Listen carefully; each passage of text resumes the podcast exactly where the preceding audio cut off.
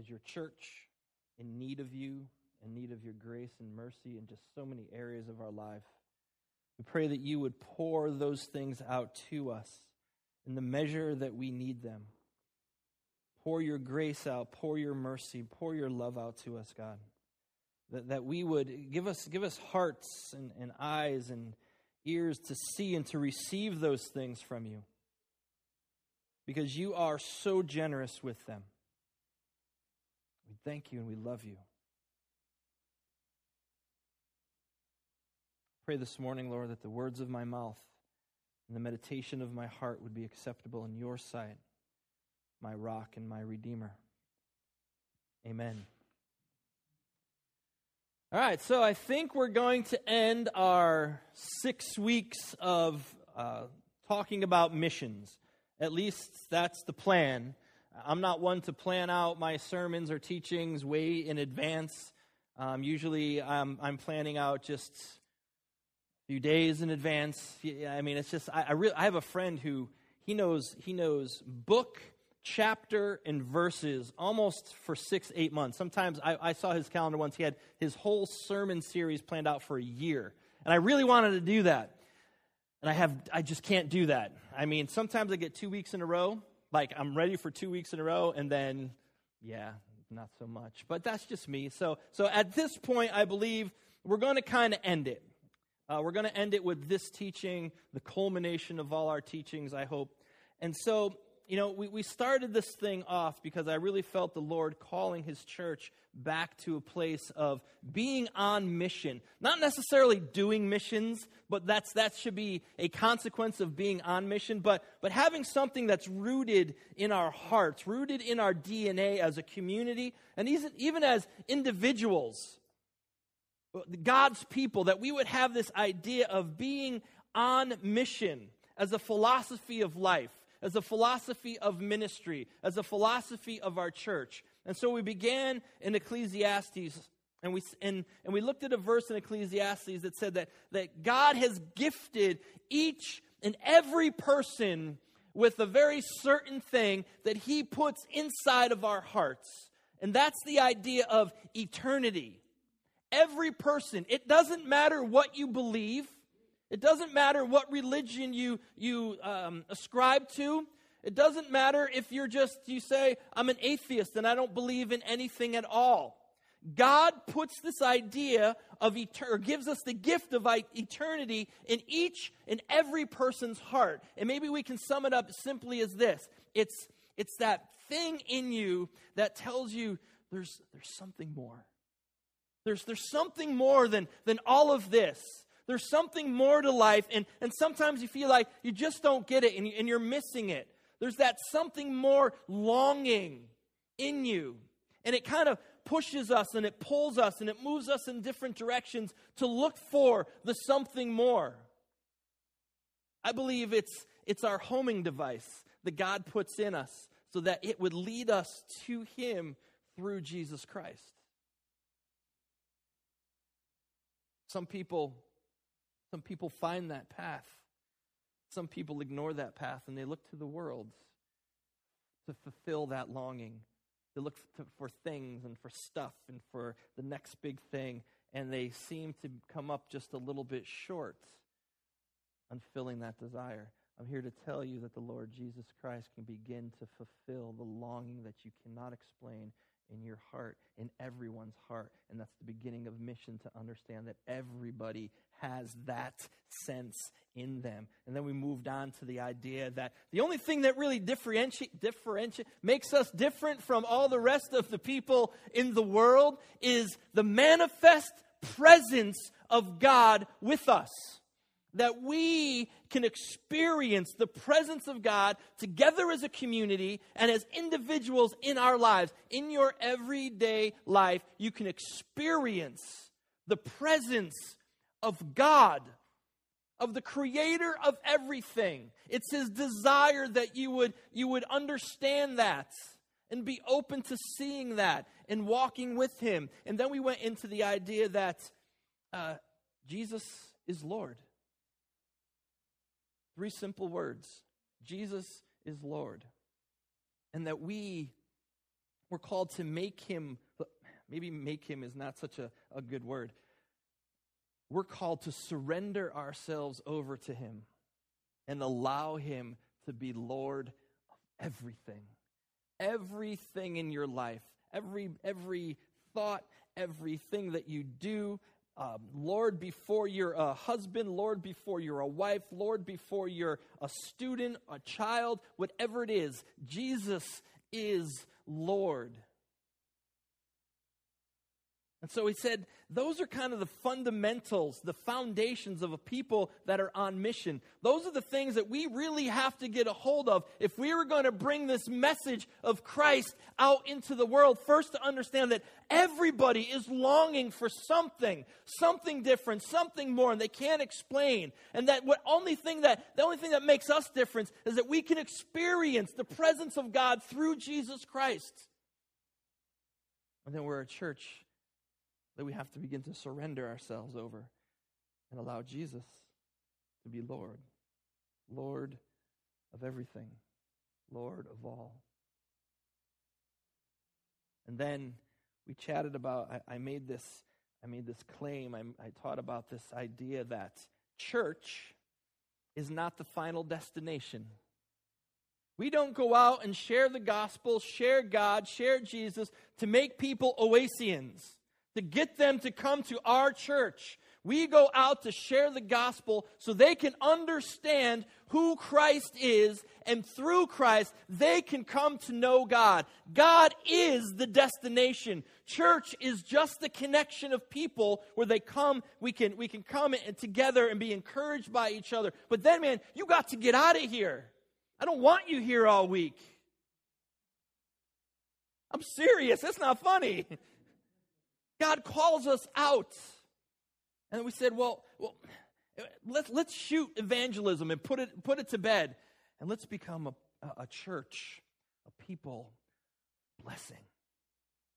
Let's bless people like, they, like, like uh, God told uh, the exiles in Jeremiah 29 seek and pray for the prosperity of the land that you are exiled in. Don't go back wanting the way things were.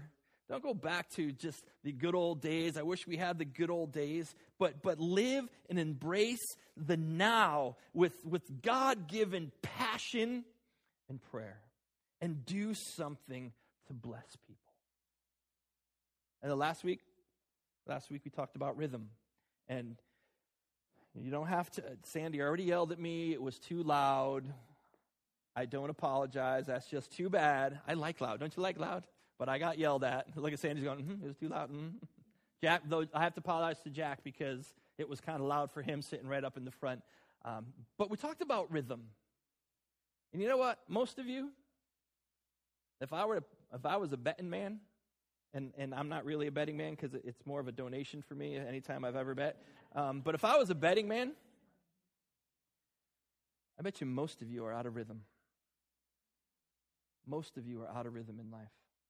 And it's such an important thing to be in rhythm, to celebrate the Sabbath. The Sabbath is about life and living, to find rhythm in your everyday life. I mean, how, how can you bless people? How can you give them and pour them, pour your life into them when you have very little life to give?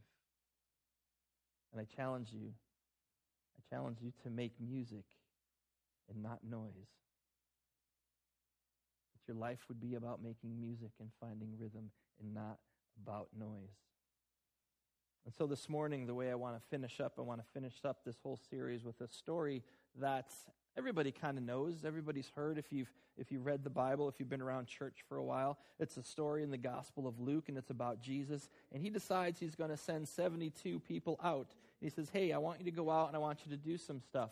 I want you to head out there and I want you to take care of some business. Go before me and to the before me where the places I'm going to go. I'll eventually get there, but I want you to go first. And you'll find the story if you have your Bibles in Luke chapter 10. And I will read, and this is where I really wish I had my glasses. like everybody's like, whoa. No, those are cheaters. I have special progressives. Let me see. Let's see. Is there schmutz on them? No. That's just too weird. My arms are still just long enough. Okay, Luke chapter 10, verses 1 through 12, we're going to read. After this, the Lord appointed 72 others and sent them two by two ahead of him to every town and place where he was about to go. He told them, The harvest is plentiful, but the workers are few. Ask the Lord of the harvest, therefore, to send out workers into his harvest field.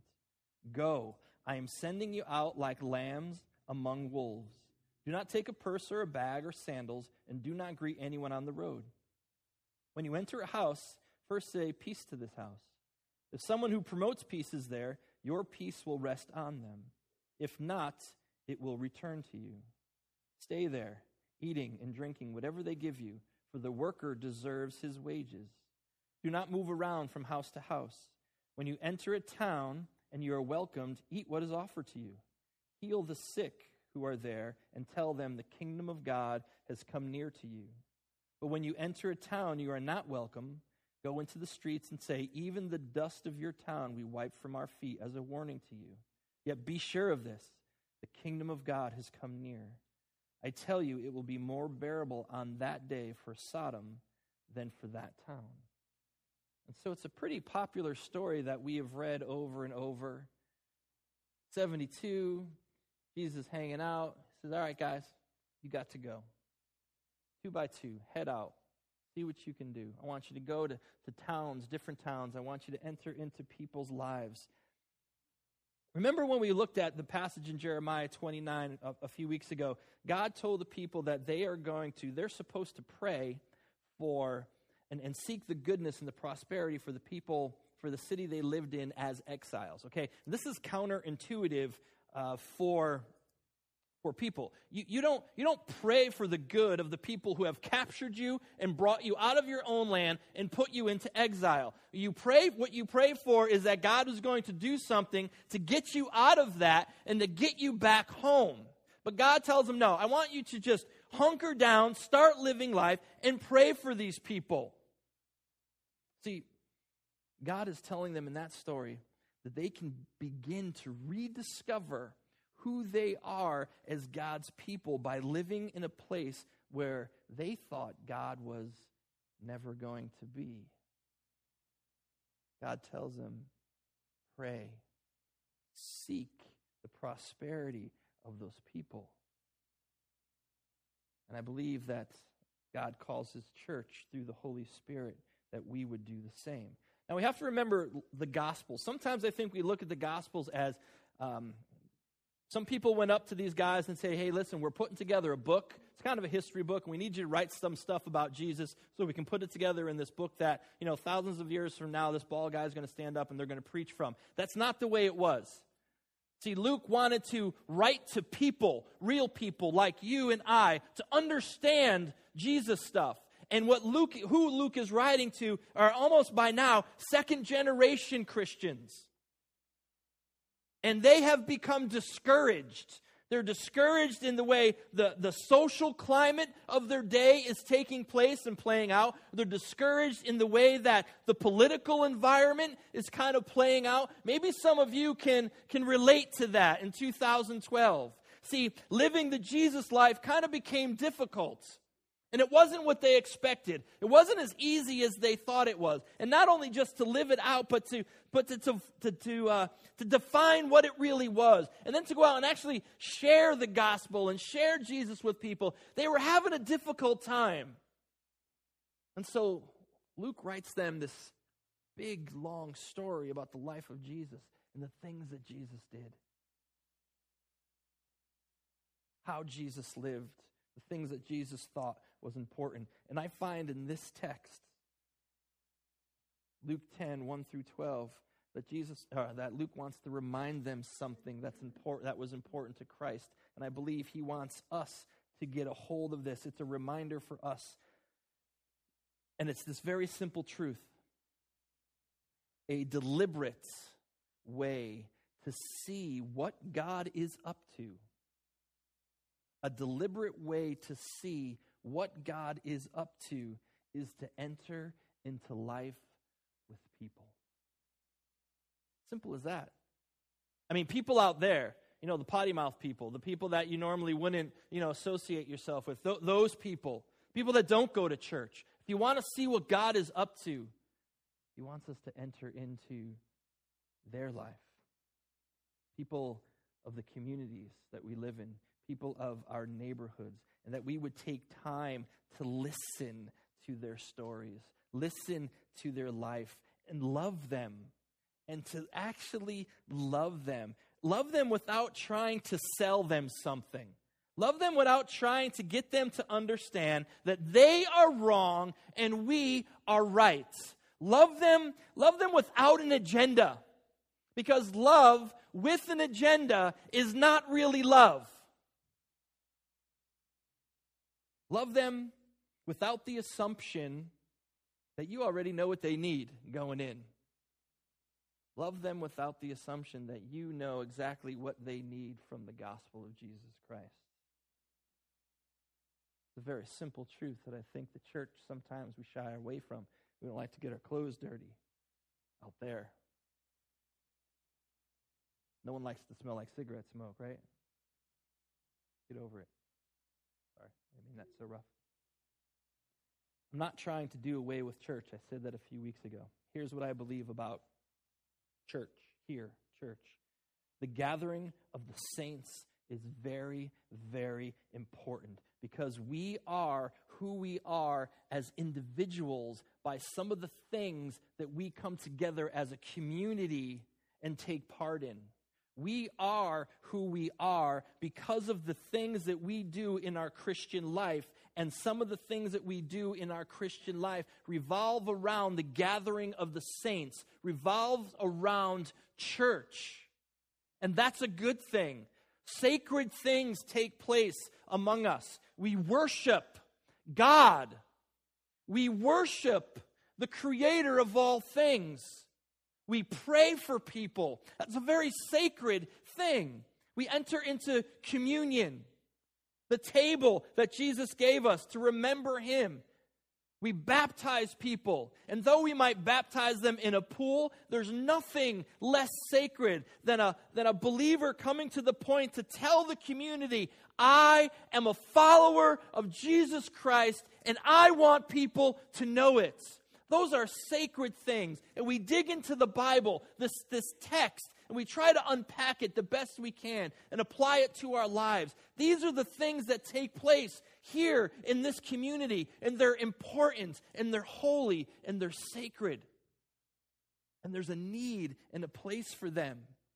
But what I see Jesus doing here is he is sending out people into a new reality into something new, not to replace anything, but to come alongside and to complement it. And if we can get to that place in our own lives, allow ourselves to go there, our assumptions of what God is doing is going to be challenged. What we believe God is doing when we get out there those assumptions will be challenged, but it also gives the church opportunities to be the people of God in new and creative and relevant ways. The message, the message is always the same. Jesus died on the cross to pay the penalty for our sin. That's the message.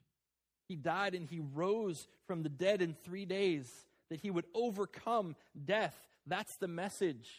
That you can be forgiven of everything, past, present, and even future, by placing your faith in Christ. That's the message. But the way people are receiving that message changes as cultures change, as society changes, as the times change, to be received in different cultures, you actually have to do different things. When Mike and I, we went to Africa and we stayed with the Maasai, we were, even though we were with Maura and William, the missionaries, who have a very strong relationship with them over years and years and years of living with them, Mike and I were the outsiders. And they didn't trust us right off the bat. We had to bring them gifts. We had to bring them goats. Imagine, imagine going to someone's house and say, I want you to trust me, here's a goat. It, it doesn't work in our culture, but we had to show that we were not there to take from them, but we actually wanted to give to them. And it took almost a, a day and a half, almost two days before Mora, the, the missionary that we were with, and you met Mora here, Mora said, now, now you can take your camera out and you can take pictures. Because they wouldn't even trust us to take their picture. The message is always the same, but cultures are different. And the way we present that message has to ebb and flow and change and become relevant for that specific situation we're in. And you see, if we look at this, I almost pointed up there, it's not there. Oh, if we look at the story, if we look at the story, this is not evangelism 101 anymore. This is not some program that Jesus is trying to initiate. Jesus is telling these people to go into the towns, go into neighborhoods, go to people, go into families, and be willing to enter in as a stranger. That you would be willing to enter in as a stranger in need of their hospitality. Which means that you let go of your sense of power and position, that you let go of that. I'm coming to save them, and they need me obviously more than I need them. And if we can get a hold of, of that attitude,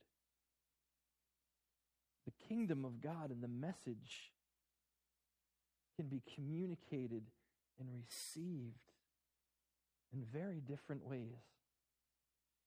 Very different ways.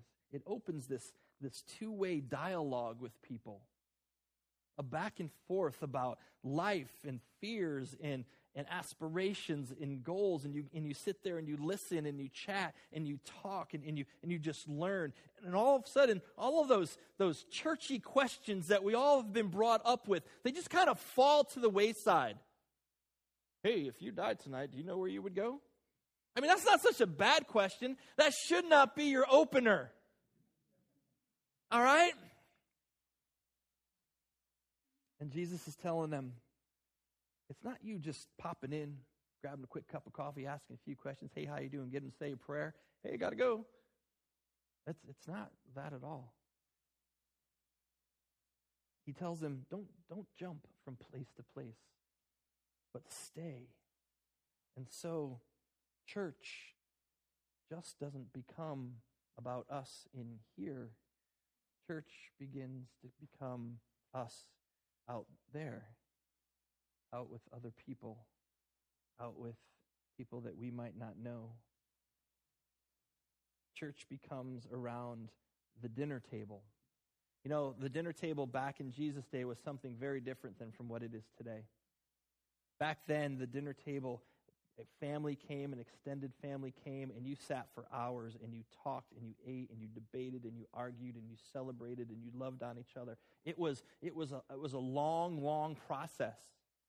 And, and, you know, the only thing I can, I was trying to think of what, what do we have? I mean, I mean, because our dinner table, even in our house, when we squeeze in those nights where we're all together for dinner, and my kids are still young, so I can imagine what it's like for families that have older children. But when we squeeze in those nights where we have dinner together, it's, it's pretty quick. Bing, bang, boom, let's eat. Usually I'm up, the kids are up, Sandy's going, Oh, I'm supposed to be eating by myself here? Thank you, God. I, I hear you.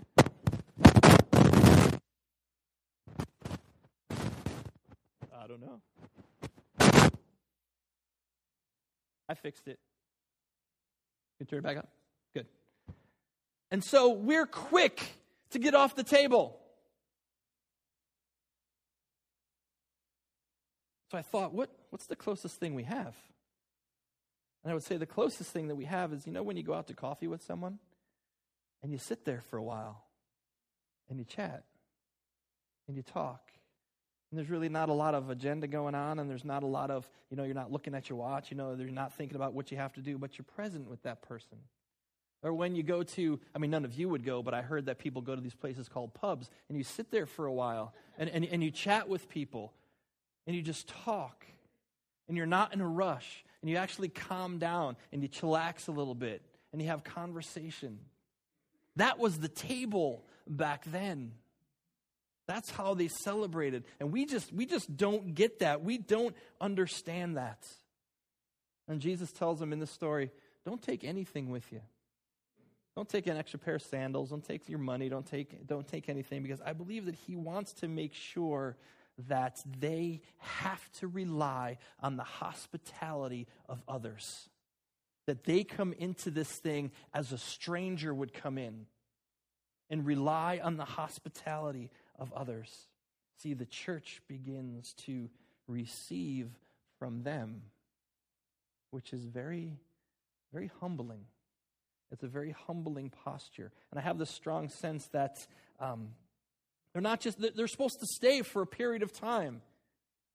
They're not just supposed to jump around. They're, they're, Jesus is kind of encouraging them to become part of the, the family fabric, to become, become part of their, their social, maybe their, their, even their economic rhythms of the household. Become part of their life. Enter into their family, uh, not on your terms, but on their terms. He tells them, whatever they give you to eat, just eat oh, Jesus, but it's not kosher, or, you know, I don't like that. I'm a vegetarian. I'm not going to eat lamb. I mean, fish maybe, but Jesus tells them, don't enter in with your preset way that this is going to, this is going to flesh out. You enter in as a stranger in need of their hospitality, and you eat what they give you and stay put. Don't be jumping around. Don't look for that perfect family who kind of meshes with you, you know, the ones that you can get along with, the ones that, you know, you just feel really, really comfortable with them because, you know, they like you and you like them. Jesus goes, listen, if, if they receive your peace, stay there. If you bring peace into their house and they go, sounds good to me, stay there. Stay with them. God is calling us to hunker down to hunker down and, and make a commitment to being with people. Make a commitment with being with people. Hit and run doesn't work. Track sniping doesn't work. You have no idea what that means, and that's okay. I do, and that's what's important. And we will never track snipe in our church. Track snipe? You know, when you have those little tracks and go, wow, and then you walk away? Yeah, yeah. You know? And you just kind of let them sit there with it, you know. And, and then if you died tonight, where would you go? That's that's their opener. Not that I'm against those, but I just you know I just not in favor of them. Um, where was I?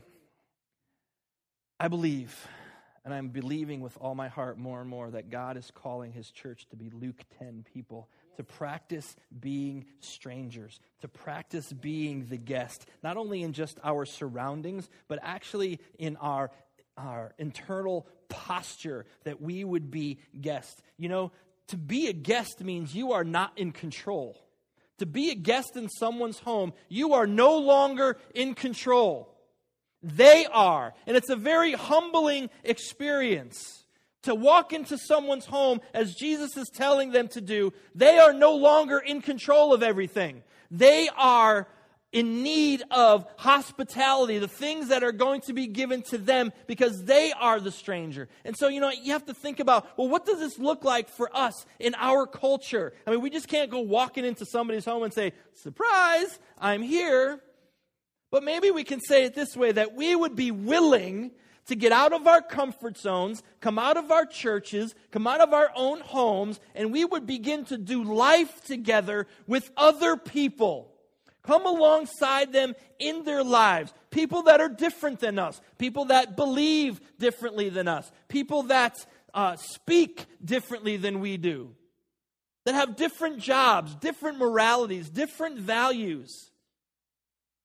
And not and, and, and stay put and, and don't try to jump ship as soon as something gets a little uncomfortable. Listen, I'm, I'm not saying that we need to engage into sinful practices and sinful lifestyles. Please don't hear that at all. What I'm telling us is that we can live as Jesus lived among very different people and bring them Christ by the example of our lives.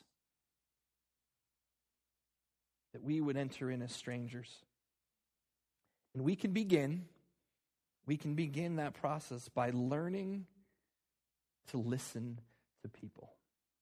Learning to listen to people instead of making them objects that we have to conquer. Now, we would never say we're conquering anybody. We like to say in evangelical world, I'm just trying to get them saved. We're looking to conquer people get them to be like and, and, it's not necessarily a bad thing don't get me wrong. I believe the gospel is a powerful powerful uh, it's it's words of life. And the gospel brings life.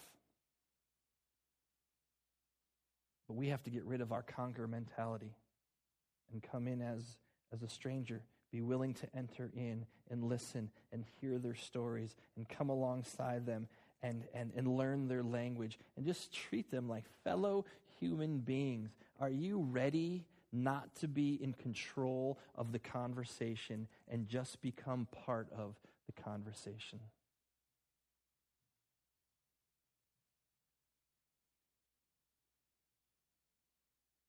See something else in this story?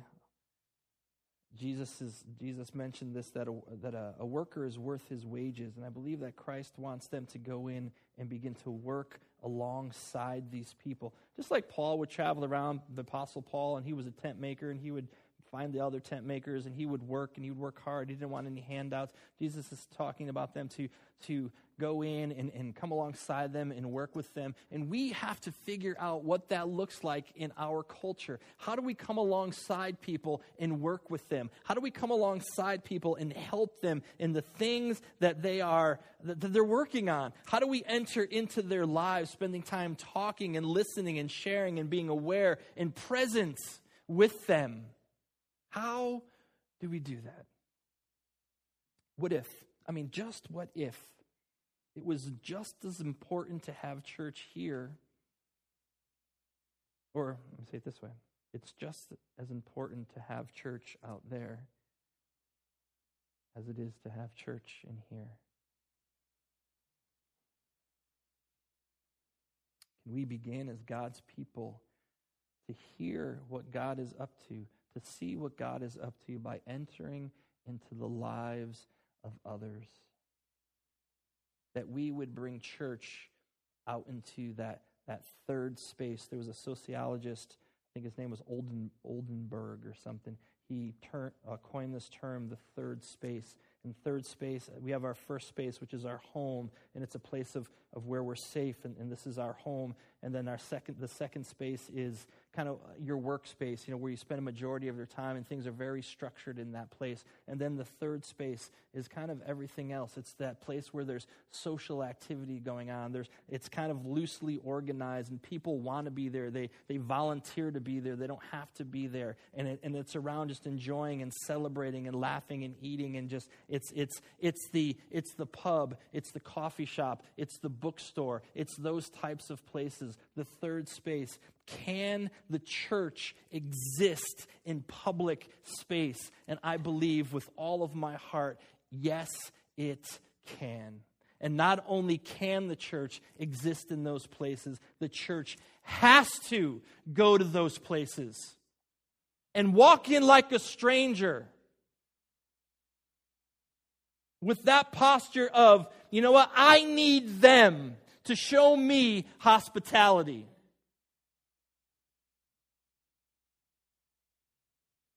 if we want to find out what God's doing, what He's up to in the world and in the communities and in people's lives, we have to stop asking those questions from inside these walls. We can ask all the questions we want from in here. It's worthless. It's, to, coin, to use my theological um, term from last week, it's dumb. We have to get out of here and enter into life like a person that's on a journey. Enter into life as a stranger who needs hosp- hospitality and start walking alongside people. Start understanding them. Start having conversations with them in the context of what it looks like for us in our culture. Yes, maybe we don't go into somebody's house and say, I need hospitality, but there are things that we can do, and we can't just talk about it in here. Go try something. If it doesn't work, try something else. If you get laughed at, so what? If nobody wants to talk to you, change your approach. It might be you and not just them.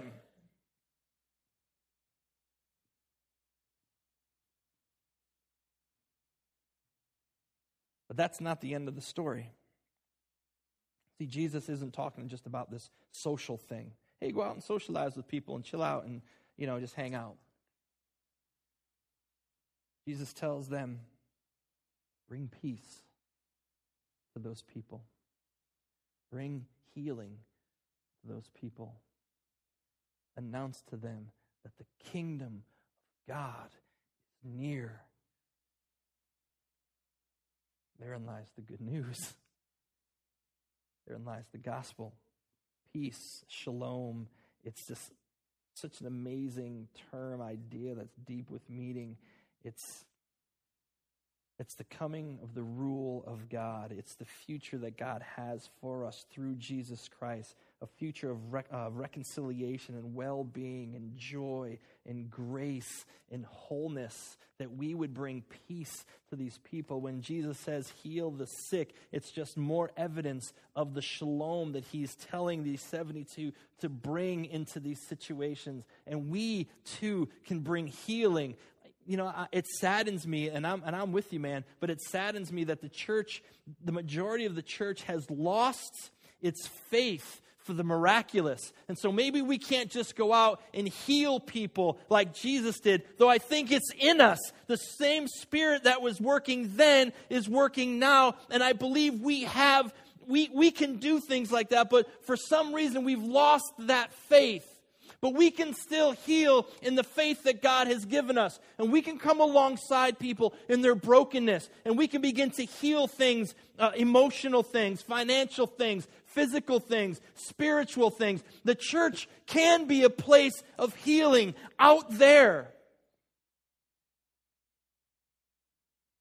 And then we're to announce the kingdom of God has come near you.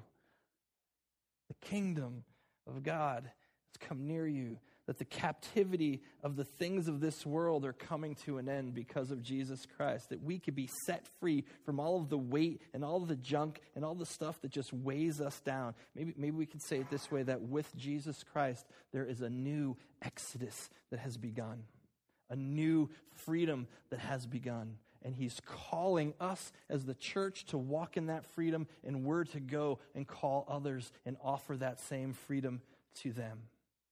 And you know, Jesus, he's in touch with reality.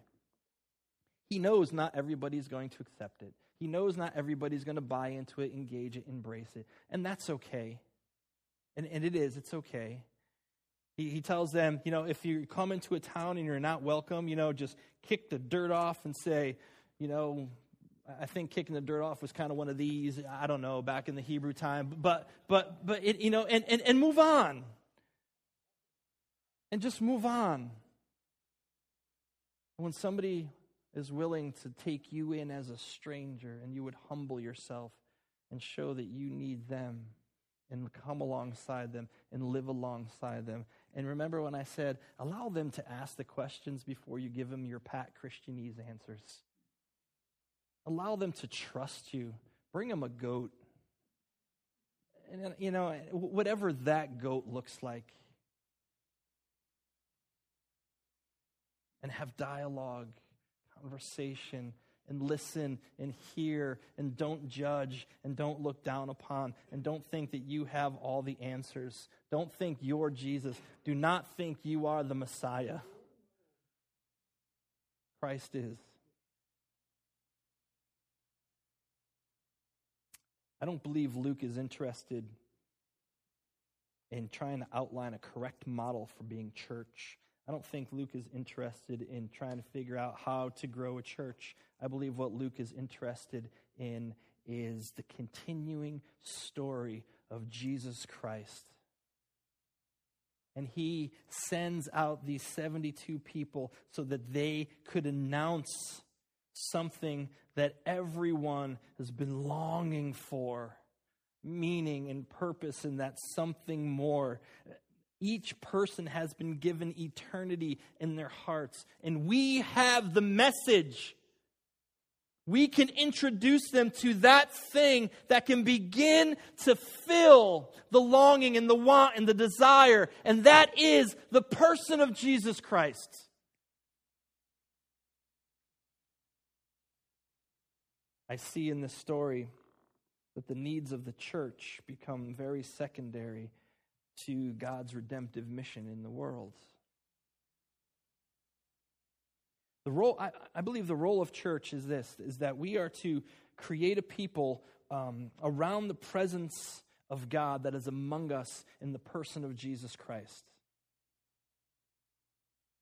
And so, first we we worship.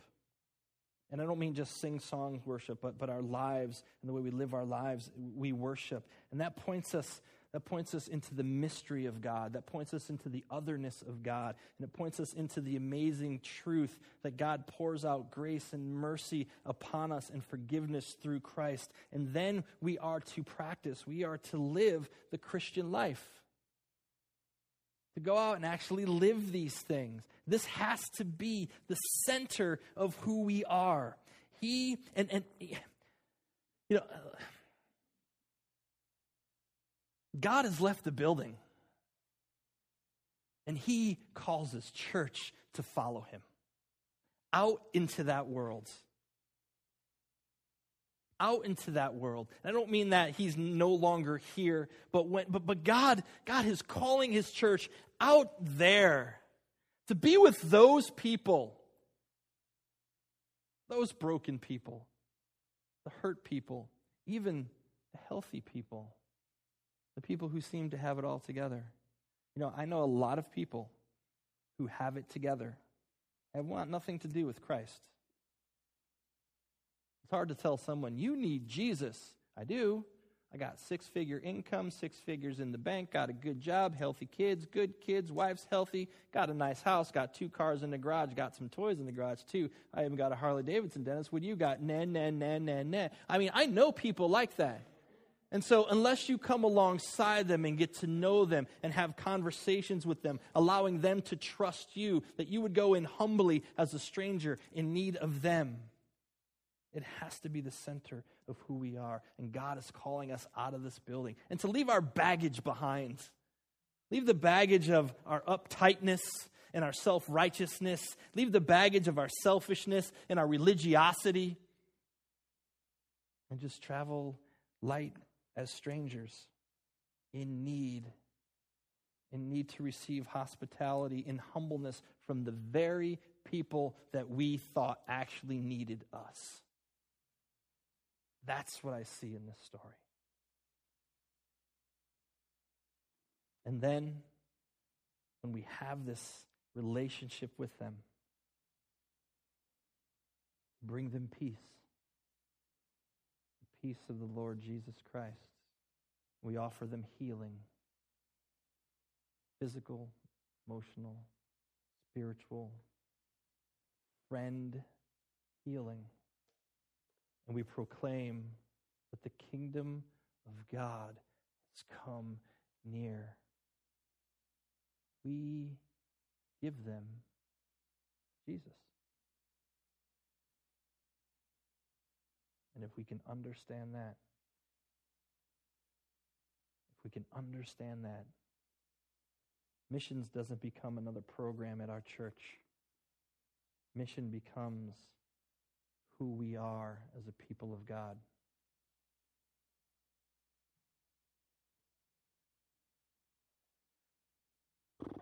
Lord, there's so much, um, so much we don't understand. I pray that you'd help us to understand. There's so much that sometimes we want to do, and we just don't do it. Pray that you'd help us to do it. Lord, there's so many things that we do not allow ourselves to receive from you. I pray that we would just receive, that we would receive your grace, that we would receive mercy. Man, I'll tell you, some of you need to receive the Lord's forgiveness this morning. Actually, not receive it, accept what you've already been given through Jesus Christ. Let go. Let go of that that you've been holding on to. Arrogant for you to hold on to something that the Lord has already forgiven you for. Lord, I pray that we would see, receive forgiveness. pray that you would help us recognize that the Holy Spirit of God lives in the follower of Christ. And you have given us authority, strength. I pray that, I know that we want to be humble, that you would teach us humility.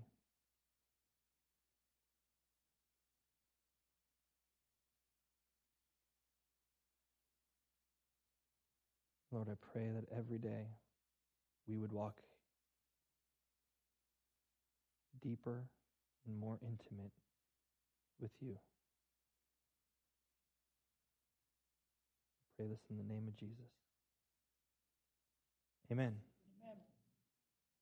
Amen. Amen. All right. I love you guys. God willing, if the creek don't rise, I'll see you next week.